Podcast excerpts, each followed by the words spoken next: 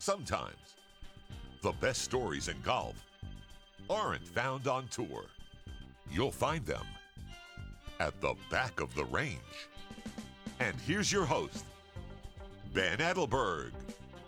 And once again, welcome to the back of the range. I am your host, Ben Adelberg. This is episode 159. My guest on this episode is Buddy Alexander, former national championship winning coach at the University of Florida. Where do I start with all of his accomplishments? Well, not only was he incredible coach, as I said, national championships, SEC Coach of the Year, conference championships, but he was quite the player as well. See, Buddy Alexander won the 1986 U.S. Amateur Championship, really one of the last mid-ams to win the Havemeyer Trophy. He played Walker Cup with Billy Andrade and Billy Mayfair, played the Eisenhower Trophy, and played in over 40 USGA events. We spoke about many fascinating topics. You know, his father played on tour and was a Ryder Cupper. We chatted about his experience playing in the Masters, paired with Jack Nicklaus in 1987.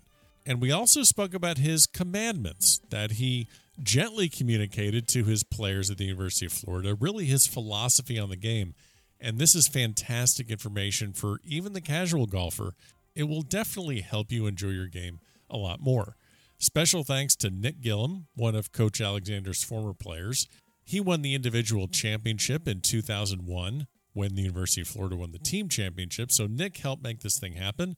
He's a big supporter of the podcast and a former guest. So thank you to Nick. Don't forget, we're on Facebook, we're on Twitter, Instagram. You can find every single episode at thebackoftherange.com. There is more merch on the way. And again, there's more surprises as well. Let's get right into this episode. Coach Alexander, thanks so much for joining me at the back of the range. How are you?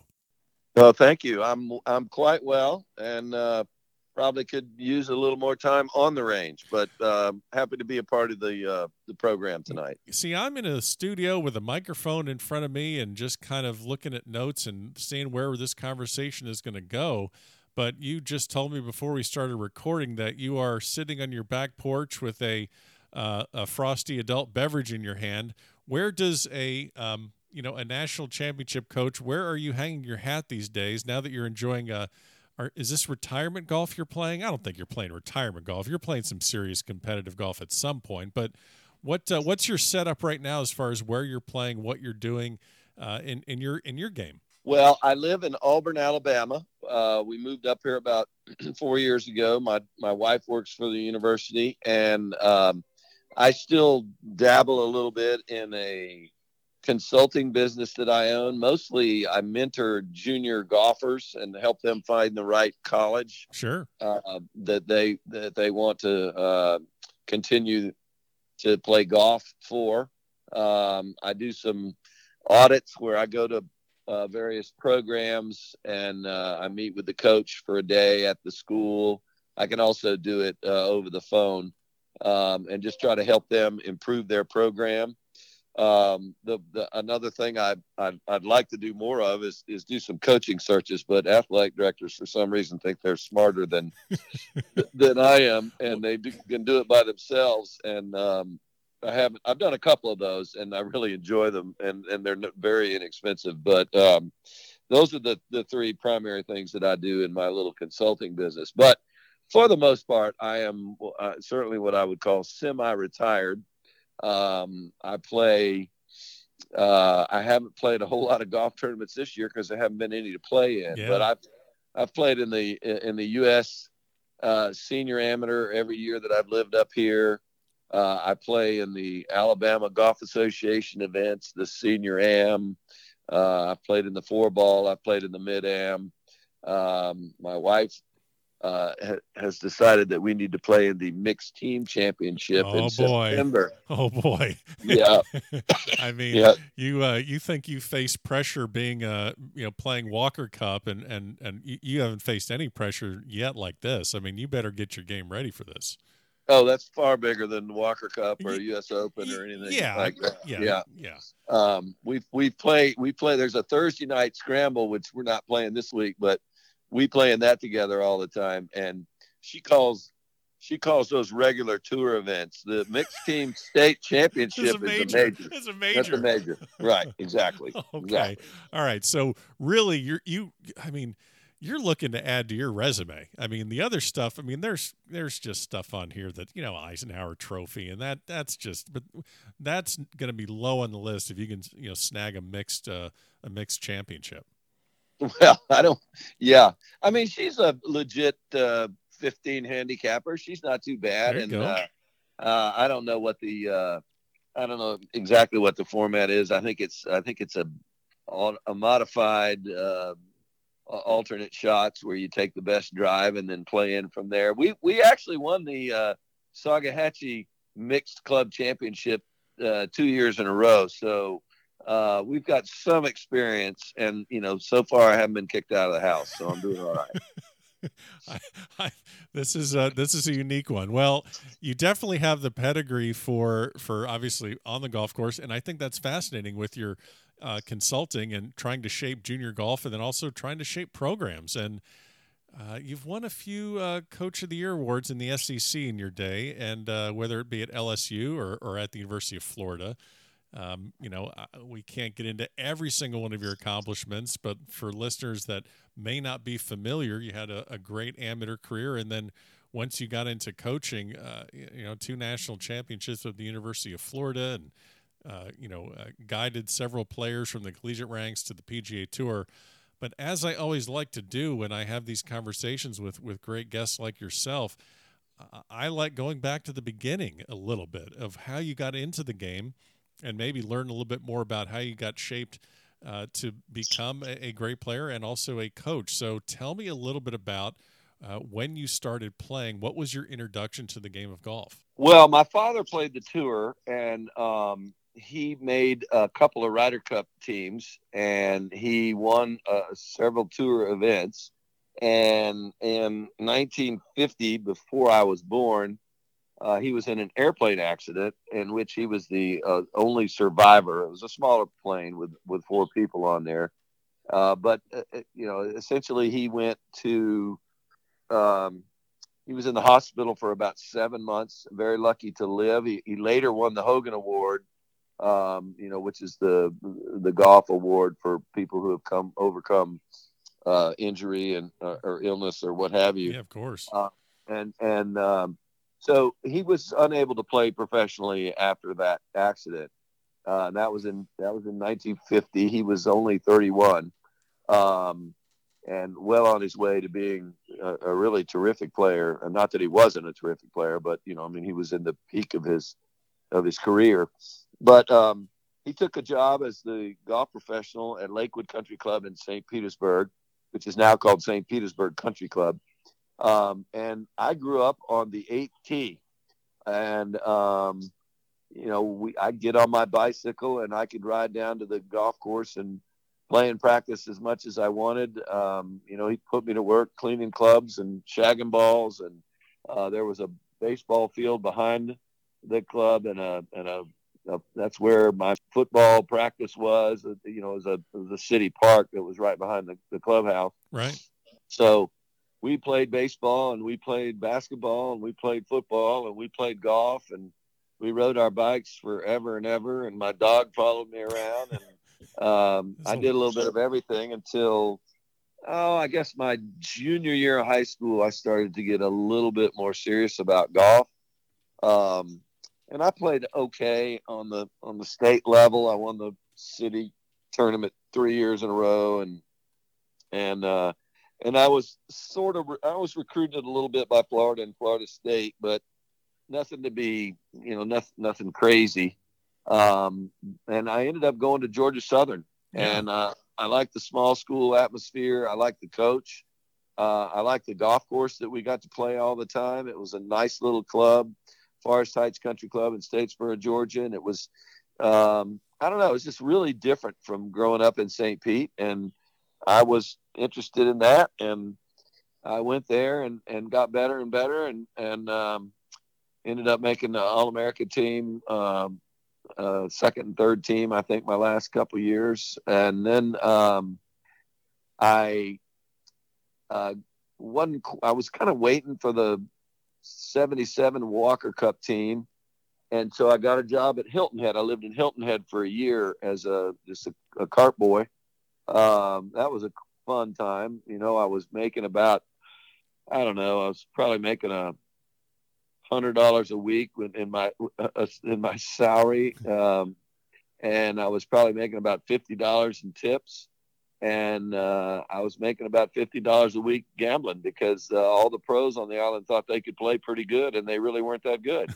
okay. um, and so, uh, you know, I had a little change in my pocket and not a whole lot of responsibility. Um, and we had uh, we had been pretty good at Georgia Southern. We went to the NCAA tournament. Uh, at, well, eventually we ended up going to the NCAA tournament finals 11 years in a row, and um, I was a part of a lot of those. Um, but we were we were really good my uh, junior and senior year, and uh, the year after I left, they were pretty good. And as a result, uh, Jesse Haddock, the old golf coach from Wake Forest, yeah. Um, went to Oral Roberts. He got a big contract to go out to Oral Roberts, and uh, my coach got the job at Wake Forest. And this was late in the summer, and I had always told him that if I didn't play the tour, that I wanted to coach golf because I knew I didn't want to be a club pro. Okay. And he called me up and he said, "Hey, they need a coach for this coming fall, and you know if you'll go to graduate school, um, you know, you can they'll they'll give you a graduate assistant position, and you can be the interim coach. And that's how I got into coaching. Um, so I did that for a year. We got to the NCAA finals, um, and it was it was a pretty good gig. And um, but I told him, I said, you know, I'm not going to do it for graduate assistant money again. Right, and, right. And so they made me the only full-time faculty member that didn't have a master's degree and the agreement was i had to continue to work toward my master's degree which i did and um, ended up staying for four years before i turned pro and tried to play professionally at age 27 nice nice um, and i had some success on the mini tours and you know there was no Korn Ferry tour back then um, there was no latin american tour there was no Canadian tour. You just you were either on the tour or you were a mini tour guy. Right. And um, you know, we had a lot of really good mini tour players, Russ Cochran and Paul Azinger and Joey Sindelar and uh, Dick Mast uh, was was one that I recall was really good. Um, just you know, Larry Rinker. I mean, I could go on and on. Sure. Bob Bob Tway played down there a little bit. Um, there were a whole bunch of guys that played down there when I played, and um, but I just wasn't quite good enough. So after a couple of years, I decided that you know the coaching thing was something that was appealing to me, and uh, I applied for the job in the summer of '82 at um, at LSU, and they hired me, and uh, I was there for five years, and then uh, for a brief six months, I was in Cleveland, Ohio, as a sports management with uh, IMG, which was the largest sports management company in the world at the time. And um, I was a little chilly in Cleveland for a Florida boy. Sure. Uh, and the Florida job became available, and I applied for that, and I was there for 27 years. Before we, yeah, and I and I appreciate you laying out just kind of the scope and the trajectory of, of you know when you started playing and then ultimately to when you uh, ended up at Florida as the coach. Um, I got to be honest with you, and, and this is kind of a little transparency for the listeners. There are you know things that I know about your um, upbringing and your um, you know your trajectory that I know these stories, but maybe the listeners don't know the stories. So if if you would entertain us, could you please tell the story of how your father was able to play Ryder Cup after he was in his accident? Yeah, he the yeah, the accident was in September, and um, somewhere I mean they ended up he had like a, a 22 surgeries of some sort or another, and his um, you know his they had a lot they did a lot of skin grafting off of his off of his butt um, in fact, we used to call him Madras Butt because he looked like a pair of the, those old Madras pants that had, you know, the patches on them. Um, I should say he used to call himself Madras. Okay, Butt, you know? yeah, that's kind of a hard uh, nickname for someone else to give you. You got to kind of own that yourself. Yeah, and um, you know he used to refer to the accident as before ears or after ears because the the fringes of his ears were burned so badly that he he basically he barely had enough ear to hang his glasses on. Oh wow! But um, you know, one of the surgeries they got they got to a point where they were going to amputate his his ring and his little fingers uh, on both hands. And you know, he said like, you know, if you do that, I'll never play golf again. And he talked to the doctor, and he he talked him into uh, freezing uh, the the last knuckle and the second to last knuckle on the little fingers and the last knuckle on the ring fingers so that they were permanently uh, you know bent or half closed. But he could still clamp down on a club. And that's that's what they did.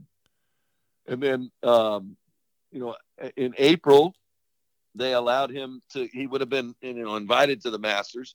Uh, they let him sit between the 12th fairway the 12th green and the 13th tee so all the players could come by and say hello to him you know on their way between the two. Wow. And by by june he was playing um, you know he started to play a little golf again. The Ryder Cup matches were in late September and they were at Pinehurst which were which was his favorite course in the world because he he grew up in in North Carolina and he actually won the uh, North South yeah. in 41 but um, he uh, he started practicing and he needed to go out and make a couple of cuts or play in a couple of tournaments to get a couple more Ryder Cup points, which he did, and because basically he made the team on what he had done in in 50 alone. He was, right. I think he was, I think he was third leading money winner in 1950 at the time of the accident. Um, he was fifth leading money winner in 48 and 17th money winner in 49. He, he, he blames that on his on on my mom because that's when they got married. Okay. But, um, anyway, he earned a couple points and uh, made the team and got to play in the Ryder Cup matches in September of '51.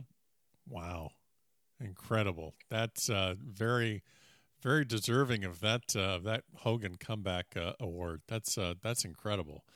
Um, well, thank you for sharing that one because I wanted to make sure that we we fit that in because I just think that's a great story. You um, so so you you ran me through basically your your coaching start.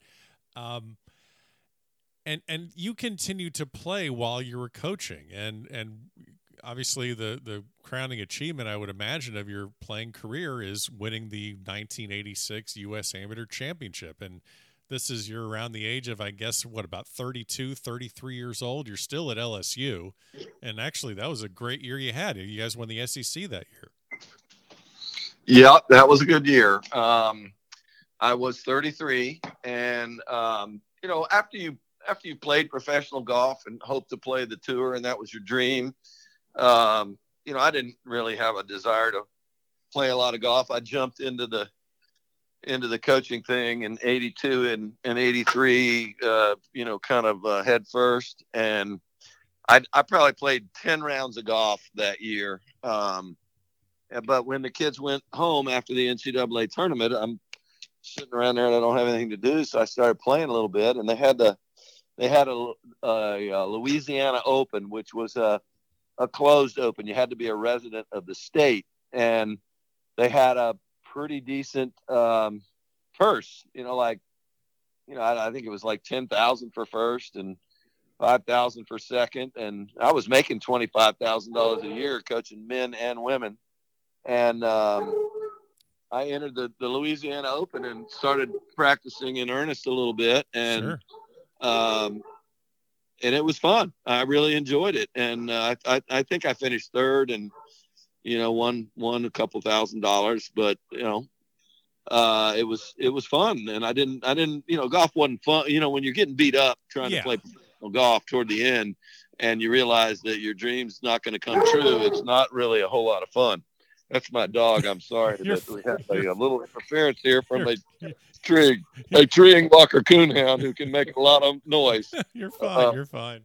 But uh, anyway, uh, I I uh, I played pretty good and I I enjoyed it, and so I looked into getting into the PGA, and there was no way to do it um, as a golf coach back then. You now can be a pro and accumulate uh, points toward your PGA uh, uh, apprenticeship and ultimately your, your, your membership.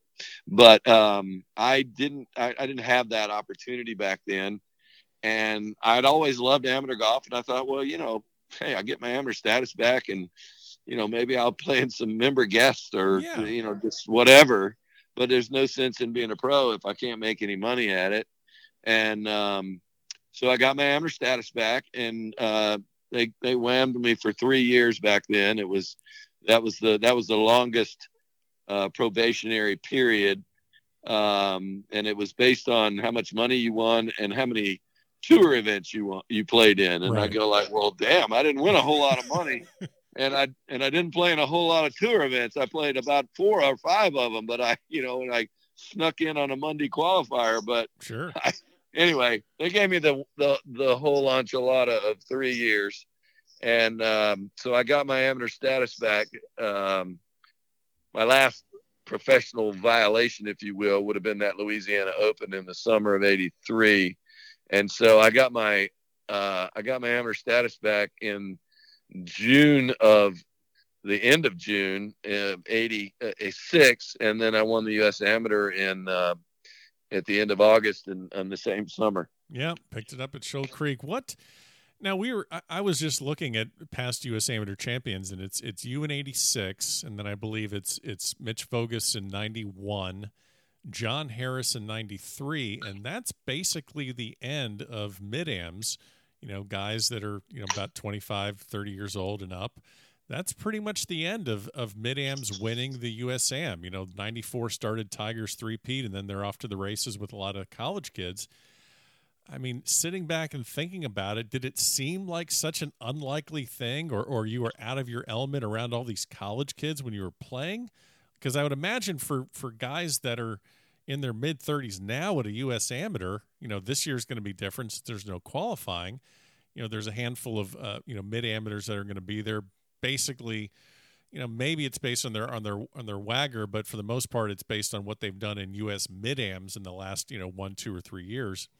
But looking back on it, did it seem like such an you know anomaly for a for a 32, 33 year old to be contest or contending for a U.S. amateur?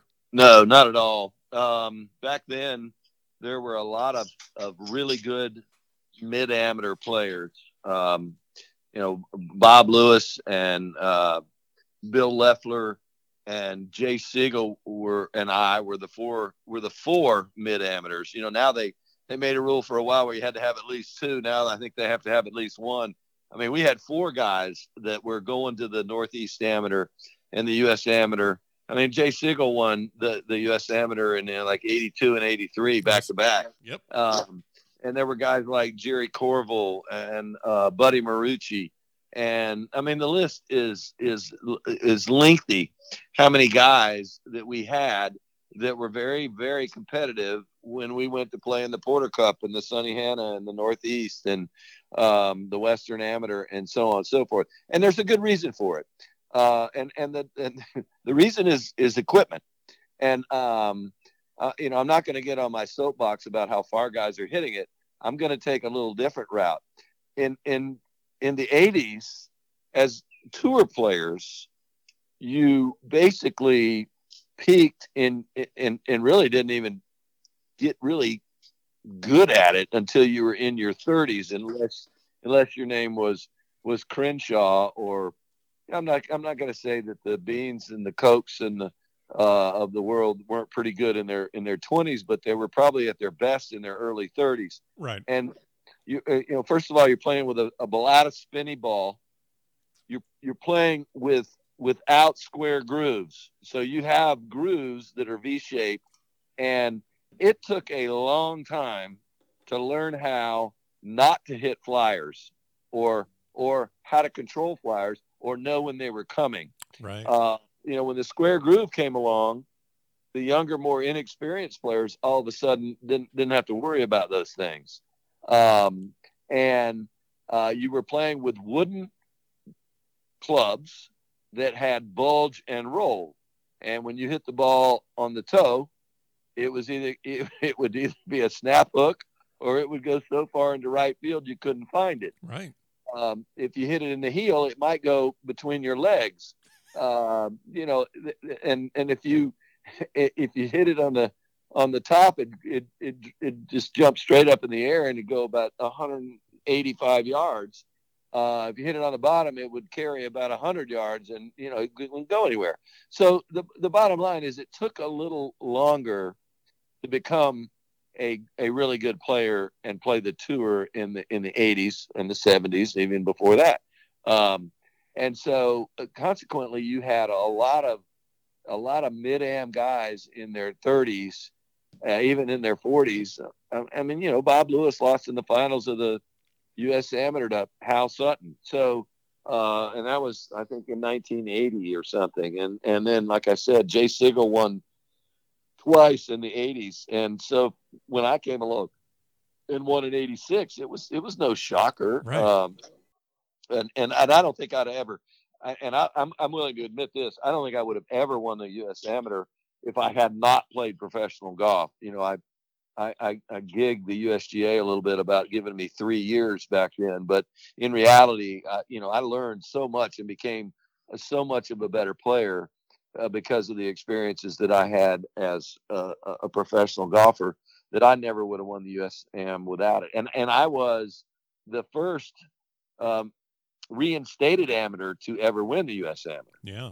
Uh, and then, like you said, Mitch Voges came along shortly thereafter in '91, and John Harris in '93, and then that's been the end of it. And you know, as as I said earlier, you know, they're they're searching for and dying to have uh, one or two mid amateurs on the team, uh, whereas you know back in the '80s it was it was common, very common for a Walker Cup team to have, uh, you know, four four mid amateurs on the team, and they and they got on there without any question at all about whether or not they were deserving or not. They they right. earned their way on there, and it was it was an easy pick for the for the selection committee, in my opinion, in most cases. Yeah. So, do you think, and and you probably have already answered this, but do you think that now the reason we're not seeing more mid ams at a U.S. amateur is it is it just because the college kids are playing so much more and have so many more tournaments and time to play?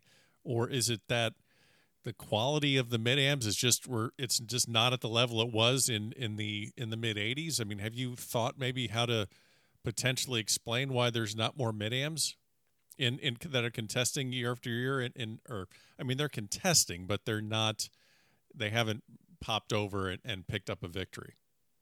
I think it's a little bit of everything. Okay. I think I, I think the uh, you know it, like I said I think equipment has continued to make the, the game easier for younger players. Right. Um, I think that the uh, AJGA has done a great job of providing an opportunity for juniors to play a lot of uh, uh events before they go to college, and then after the AJGA, you've got Southeastern Junior Golf Tour and many other uh, junior tours.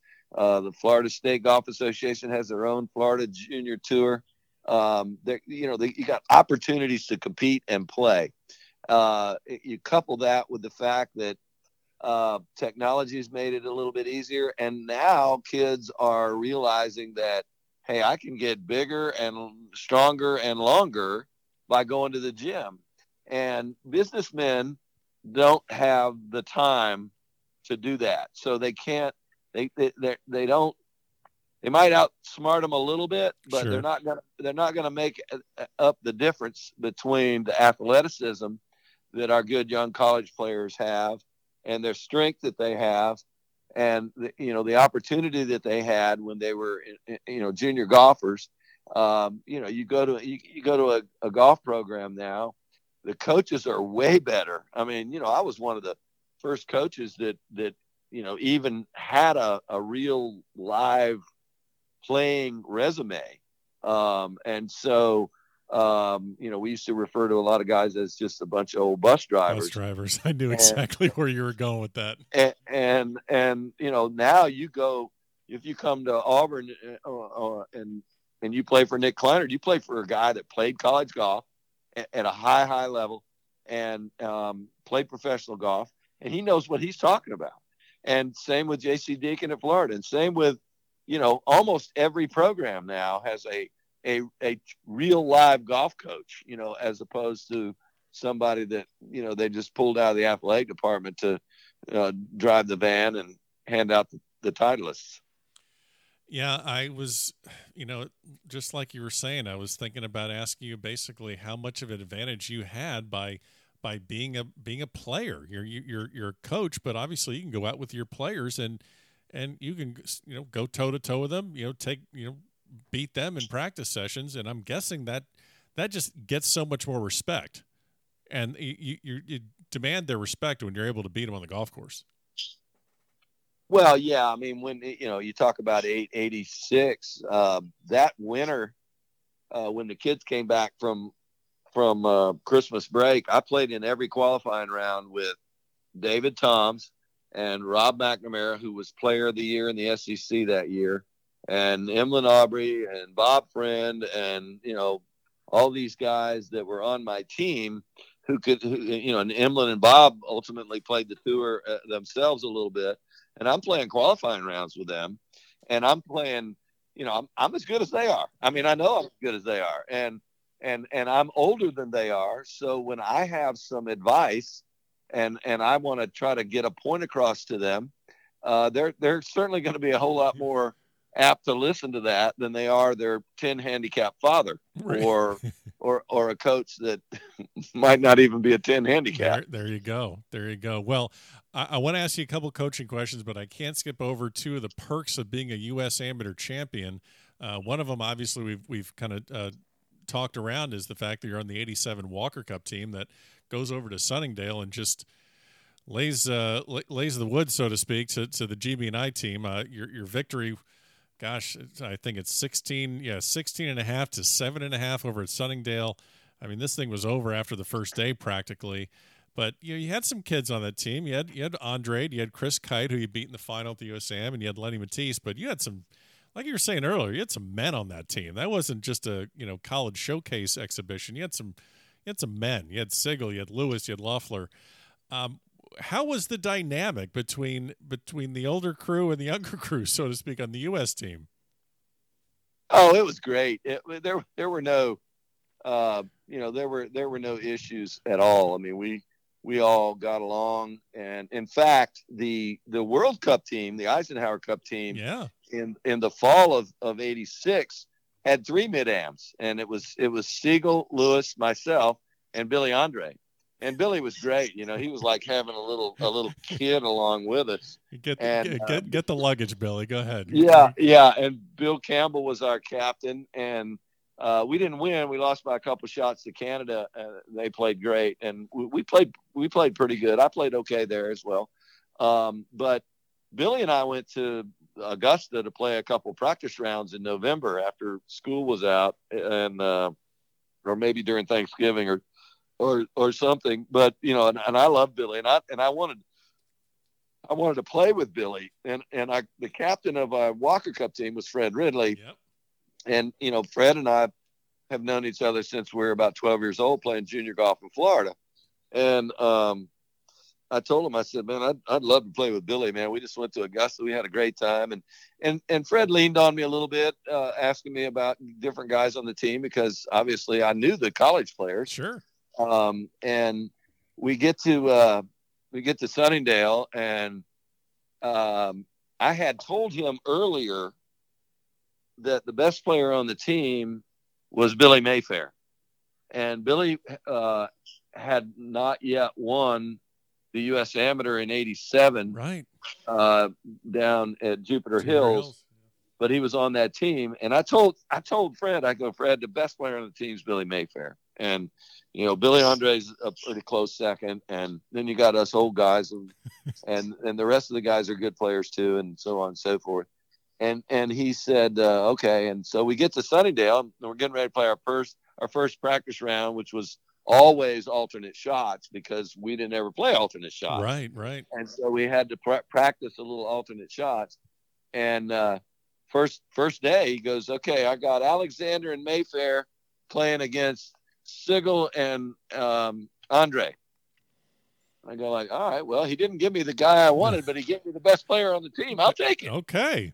And uh, you know, Billy went to Wake Forest, Jay Sigel went to Wake Forest. So we went out there and we played and we had a good match. I don't, I, I don't even know if, who won, but it was one up or or even or something, you know. So the next day he switched, and I had Billy Andre as a partner, and and Sigel had Mayfair, and it did it just didn't work, you know. Like Billy right. was in my bag all day long trying to tell me how to play shots, and, oh. and I'm like, okay. man, I don't want that. And I love Billy, and I kid him about it now, but um, you know, we uh, we we got hammered, and so we ended up. Obviously, I played with Mayfair, and that was the right call. Fred made a great call there and, and did a great job all week. But but the, you know, you know when you uh, first of all, I'm 30, I'm 34 years old at that time.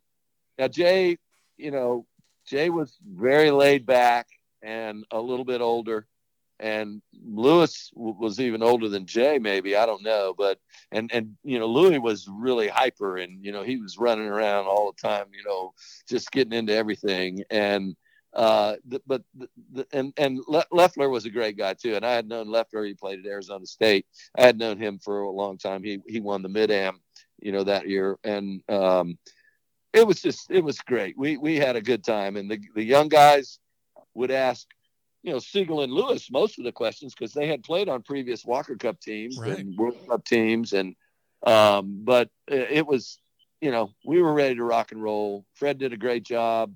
Um, actually Billy and I played Colin Montgomerie and Graham Shaw in yeah. the first match. Yes, you did. And, and um, we we hammered them pretty good. Um, we got there and um, the, you know we're trying to figure out who should go off the odd numbered holes and who should go off the even numbered holes. And the caddy goes, well. Typically, the stronger because they play those that game all the time over there, and they go like typically the stronger player should probably play off the odd numbered holes, and and I go like, okay, that's you, Billy. Good. You're on the on and so we got to the first tee. We're going to hit the first shot in the Walker Cup matches. And Billy's got the tee. And, you know, we're standing there nervous as hell about to play. And he walks over and he goes, now I know why you wanted me to play the odd number. There hole. you go. Yeah. Because he, he had to go first. It is so funny because I've spoken to, I think, oh gosh, at least over two dozen Walker Cuppers. And whenever this part – of uh, uh, whenever this comes up in conversation, it's hysterical because you guys are the 10 best amateurs in the country. You are chosen to represent the country and it literally comes down to that tee box. Everyone's like, "I'm not it. You're it. I'm not hitting it. You, oh, no, no, you do it." Oh, you. It's hysterical. it's like guys are the world beaters, the U.S. amateur champions, mid am champs, and you turn into into like seventh graders are like i'm not i'm not going to ask her to dance you ask her i'm not talking to her oh yeah that's exactly that's exactly what it's like you're yeah, but you know what? If you talk to Ryder Cup players, oh, you're you're a hundred percent right. It could be the exact same thing for Ryder Cup, Presidents Cup, anything. It's just it's just funny that at that level it still exists. It's still reminiscent of the the weekend hacker that has to hit a shot in front of his buddies on a Saturday right. morning. It's great. That's what's so great about it. So you mentioned Fred Ridley. Um, you know what he does right now, right? He's got a job at that club in Georgia, right? Who? Fred Ridley. Who? Uh, uh, this Ridley. Uh, he, he, yeah, yeah. He's in charge of yeah, he's in charge of tickets at Augusta National, I think. Yeah, yeah. He's Some, in charge of a whole lot more than tickets. Okay, merch- yeah, merchandising absolutely. or something. I don't know. He makes he makes the uh, he makes the pimento cheese. He does something. Anyway, what I'm getting at is because of your U.S. amateur win, um, I, you know, I'm not sure how many people know about the fact that U.S. amateur champions for a very long time. I think it ended maybe 10 years ago, somewhere in that Hord Hardin range, I believe, is when it ended when he was the chairman. But U.S. amateur champions were able to return to the Masters every year to play in the par three contest when did you first learn or did you know about that before you won the USAM or was that something that someone tapped you on the shoulder and say, hey, by the way, here's another little perk you get? Oh, I have no idea when I learned of it. I don't think I knew about it uh, when I won the U.S. Amateur. I when I went to play in the two mm, uh, master, Masters, I'm sure I ran into uh, Vinnie Giles and others, um, and I'm, I'm, sure I learned of it then. But um, you know, it, it was it, it's an honor to go back. um, I, I usually go over there on Sunday night. I stay with one of my best friends in the world, Trip Kulke, who played for me at Georgia Southern. Um, I go in and I get my credentials on Monday morning, and then uh, Monday night is the amateur dinner. Right. So I go to I go to the amateur dinner on Monday night, um, and and usually we we stay until you know Thursday afternoon and then drive home and watch it on TV because Sure. you can see a, whole- a whole lot more. Of course. But, but um, the, the answer to your question is is yes. We used to uh, be able to play the practice rounds on Monday, Tuesday, and Wednesday, and also the par three tournament. And they just stopped that about five years ago. Okay. Uh, so in my younger days, hell yeah, I'm going to play the practice rounds. I mean, if you get to play Augusta National, you you play there anytime you can, and um, I would play with former players typically, or uh, you know, just people that that I knew pretty well. Uh, Jerry Pate used to I used to play with Jerry all the time. Uh, we you know we're the exact same age. We played college golf at the same time, and um, we I, I played with Dudley Hart and Chris DiMarco and Camilo Villegas and but you know after after they lengthened the course and you know I'm in the uh, I'm in the yard and pound a year club. I lose a yard and gain a pound every year. Okay. So, you know, about 10 years ago, I quit playing in the practice rounds just because like, man, I don't I don't need to be out here. I Right. get it, you know, 25 or 30 yards short of these guys and uh, I don't have that big an ego. So, but but I but I played in the par 3 tournament every year until uh, they told us that we could not. And and I am totally cool with what happened. I I get it completely. It's it's entertainment. Uh, you got a lot of kids that are hitting balls now. Uh, it takes a long time to play. They didn't want it to get to a point where I think the pros didn't want to play because it took so long. Um, and you know, it it made sense. I feel badly for the younger guys. Um, by the way, it's not just amateurs; it's also professionals like Ian Baker Finch Right. and Andy North and Jerry Pate, as I mentioned earlier, and uh, Curtis Strange. Anybody that's won a major championship gets to come back as an honorary invitee. And for the younger guys uh, who didn't get to play in the par three tournament for 30 years in a row, I feel I feel kind of bad. But for me personally, I totally get it. I'm I'm fine with it, and you know I, you know I just am so thankful that I had the opportunities that I did have along the way. I'm I'm sure that there are several memories to pull on, and I'm I, it's kind of an unfair question, but I mean you're basically for several years doing a two to three day golf vacation at at Augusta National. Were there ever is there? I mean that's that's insane. Uh, that's that's got to be the coolest thing. But um, can you maybe think of a round or a story with someone you played with, just as like can you believe I get to do this? And we're we're here at Augusta and and playing. Uh, you know, I'm I'm in front of the the fans that are here for the practice round, or maybe one of your favorite games that you played. I'm sure there's got to be a there's got to be w- at least one story in there somewhere. Well, there's, I mean, you know, I don't, I don't know specifically on the big course. I can remember playing a practice round with uh, Mark Calcavecchia and and Ken Green and I think it was Gary Koch, so it was all Gators. And um, you know, Green and Kalk were best friends, and they would gamble on anything. And they would, I mean, they would hit shots, and they would, you know, if, hey, twenty dollars, I can hit this shot within so and so or whatever. And and they're they're literally call it, crawling up on the little short TV stands to the right of the 13th green and chipping the ball off of the TV stand over the creek onto the green. And, Okay. you know, it, was- it was just hilarious. And, and then of course, you know, I don't know who started it, but, um, you know, somewhere in there, we started skipping the ball across the pond on 16 right. to get it to go up on the green. And I'm sure I had, uh, you know, 30 or 40 tries at that. And I, I do remember one time getting one to skip across there about two or three times and, and, and kicking up on the green. But um, I got a couple of pretty good par three stories in that in 87, when I was playing in the tournament, uh, I'm playing with Mike Donald, who played for me at, at Georgia Southern, one of my best friends again in the world today. and a guy that he was really close to at, at the time, uh, Fred Couples. So we're playing a threesome, and and Azinger and uh, Green and Calcavecchia come up behind us, and they go like, "All right, well let's let's play for twenty dollars a hole." I go like, and and I'm I'm going, you know, I ain't making a whole lot of money, so twenty dollars a hole is a lot. That's a big that's a big bet for me. You know, sure. it's chump change for these guys. So on number one, I hit it for I hit it about a foot from the hole, and it was closest to the hole at the time. And you know, you get crystal for closest to the hole.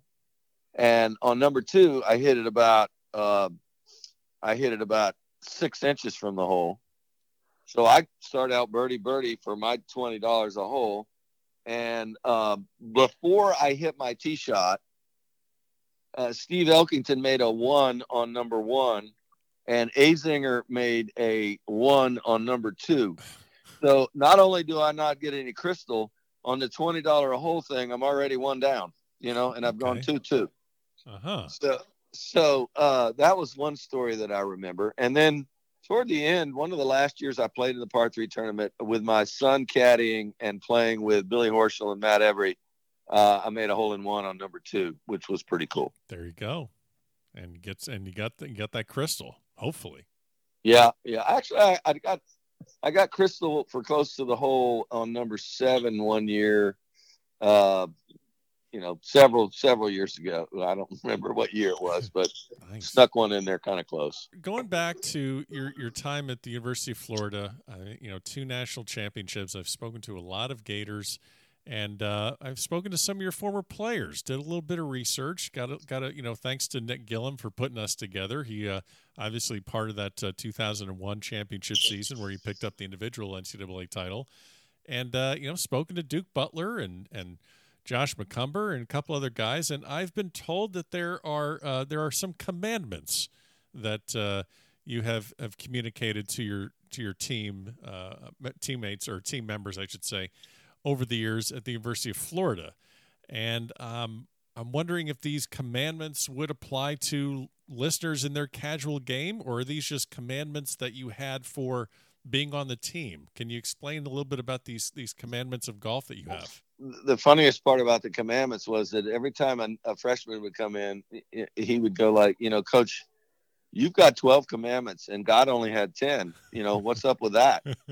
and I would, I would just go like, well, you know, golf can be a little more complicated than life. So, you know, that's why we might have to have 12. Excellent. Good. Well said.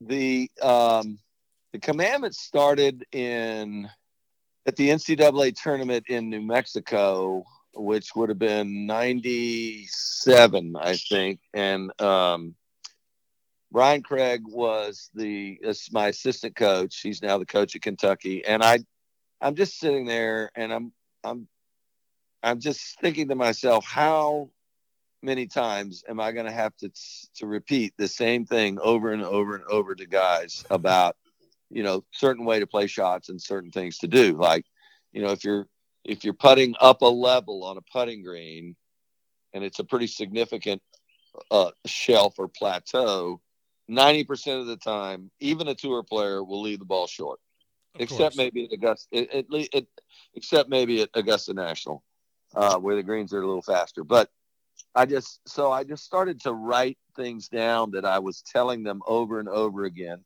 Some of them, you know, I stole from Rotella about, um, you know, conservative aim, cocky swing, um, you know, little just, just tidbits of golf about, you know, certain things that, that, you know, there, there were tips, they were helpful. They were things that helped them understand a certain situation a little bit better or be a little bit better player.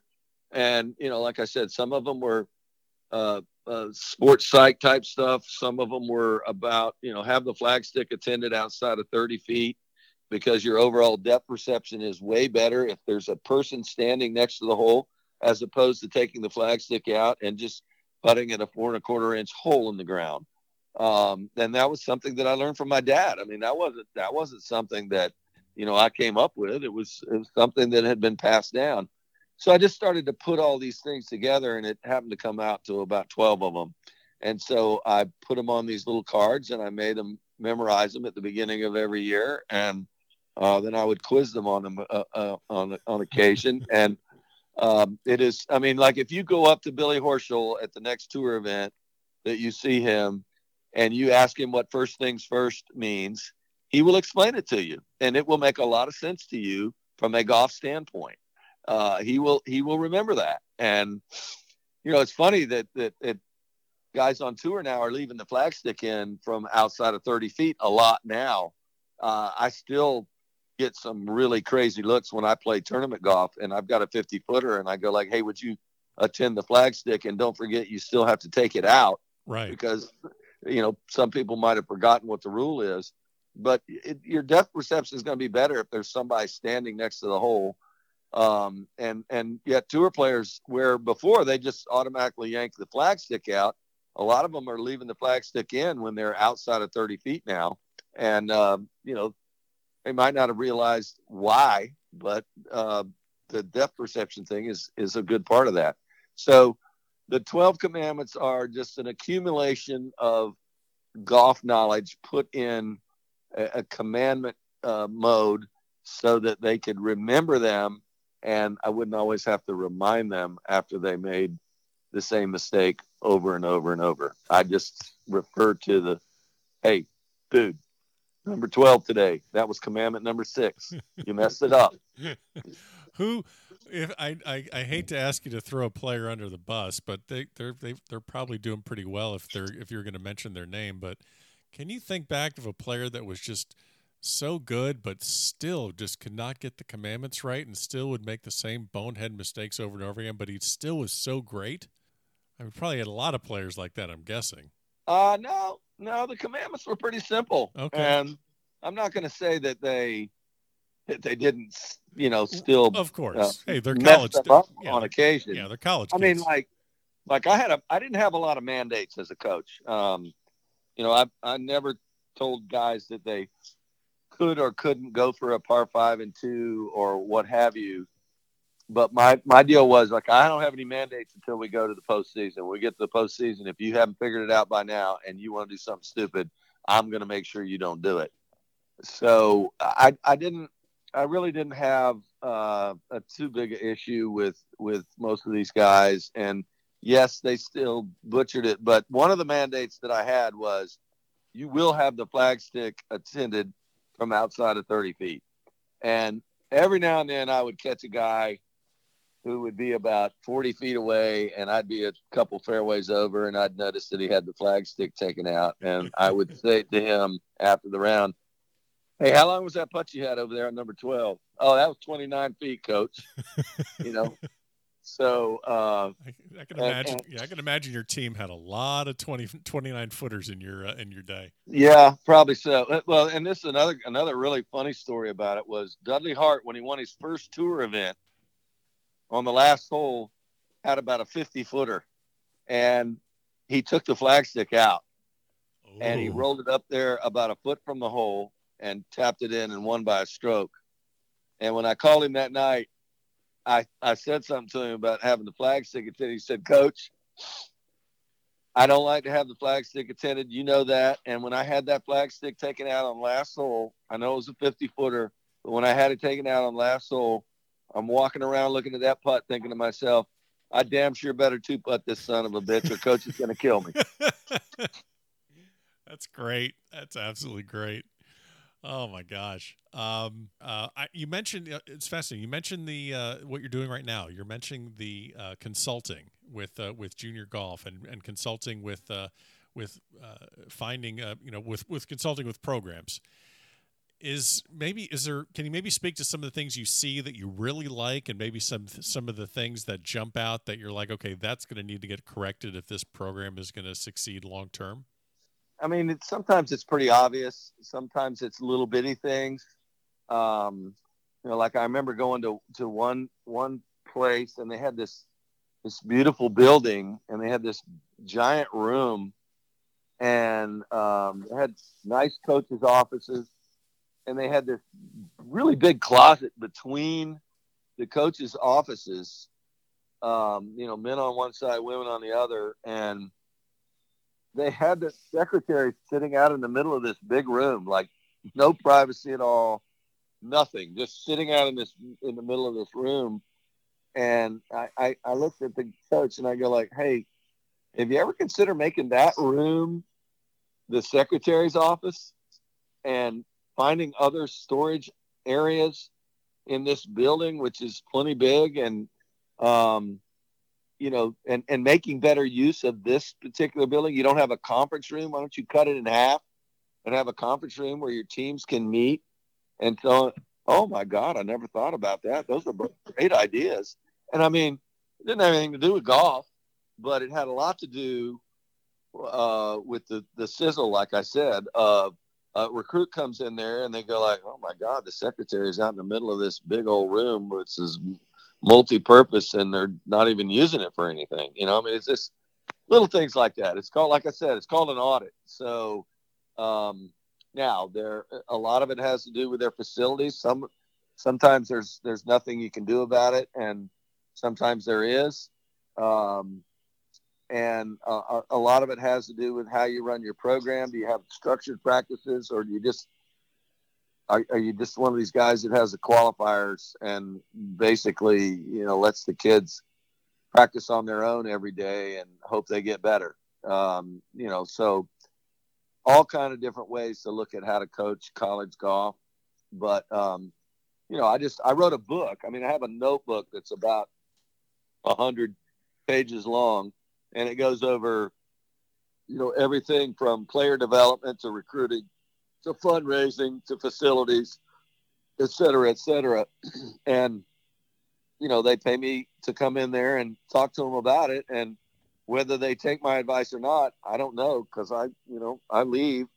But, uh, you know, and then they're welcome to call me back occasionally. And they do. A lot of them do. And, you know, I, I enjoy that. I don't do that that much anymore, to be honest with you, just because I'm not big on getting on an airplane anymore. And, not not just because of COVID. I mean, I'm just kind of tired of traveling, uh, and and I have a I have a version of that where I can send them the notebook, and I'll spend a half a day on the phone with them and explain the entire notebook with them. Obviously, that's a lot cheaper. Uh, I don't get a lot of those, uh, but any program could afford it. Um, but I did about 20 of them where I actually visited the the the, the, the site, uh, the school, and um, I think most coaches got a lot out of it. I will. Uh, so let me just go ahead and close this out. Unless there's a, is there a story that I have not pivoted towards that that you uh, is a go to that you like to share? I don't want to leave anything out. If you had something you wanted to th- wanted to throw in there. Well, you ask about the Masters, and um, I guess that my my favorite master story that I just kind of forgot about when we were talking about the Masters was um, the first round in 87 the us amateur champ used to play with the de- defending masters champion which was jack nicklaus. Sure. And you just played a twosome and um, we were we're standing on the tee getting ready to play. We are playing like at 1.30 it was hot. It was windy. The scoring was high. 69 was low round of the day. Here i am uh, getting ready to hit my first shot at the Masters with the greatest player that's ever played and and, and arguably the greatest golf tournament that, that there is. And um, he's getting, you know, they, they call him to the tee, and you know, Jack Nicklaus, six-time Masters. I go like, you know, I'm just gonna turn around and I'm not even gonna watch him hit. I'm just gonna, just not gonna watch. Just turn around. So I turn around and pretend like I'm piddling around with something in my bag or whatever. And as soon as he hits it, it's like woo woo yeah yeah, and then like total silence. And uh, they, uh, I don't know where it went, but I know it's not a good shot. And so I get up there and try to get my ball to stay on the tee, and uh, somehow, with the grace of God, I rip it as good as I got down the middle of the fairway and we're walking down the fairway and uh, we're just chit chatting and the caddies just the two of us shoulder to shoulder and, and the caddies are up there about 15 yards ahead and i see this accumulation of people way to the left almost in the ninth fairway over in the trees over there. And when we we're walking along and he says to me He says, "You know, buddy, I've been playing here for 27 years, and that's the worst tee shot that I have ever hit off of this tee." and I just I looked over at him and I put my hand on his shoulder and I said, "Listen, Jack, I know I know I can be a little bit intimidating to play with, but I think after three or four holes, you're going to be all right. and he laughed and laughed and laughed, and we had a great day. I can honestly say that um, he, he's one of the the greatest playing partners you would ever want to have in that situation. I mean, it almost, it literally, almost felt like he went out of his way to try to help me feel comfortable in what was obviously a uh, an uncomfortable but incredible situation. Of course. And uh, he was he was terrific. That's a great story to end on. Um, I appreciate you stopping by the back of the range and uh, and and get get geared up for that mixed uh, for that mixed tournament. Okay. Sounds good. yeah, I'll do it. I appreciate it. Enjoyed it, and uh, anytime, happy to do it. And there you have it. Special thanks to Buddy Alexander, former Walker Cupper, former U.S. Amateur Champion, and National Championship coach at the University of Florida. Also, thanks to Nick Gilliam, one of my former guests, and uh, he played for Coach Alexander. So, thanks to Nick for uh, helping put this one together.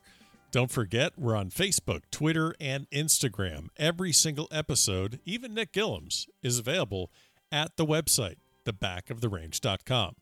We'll see you again next time for another episode here at the back of the range.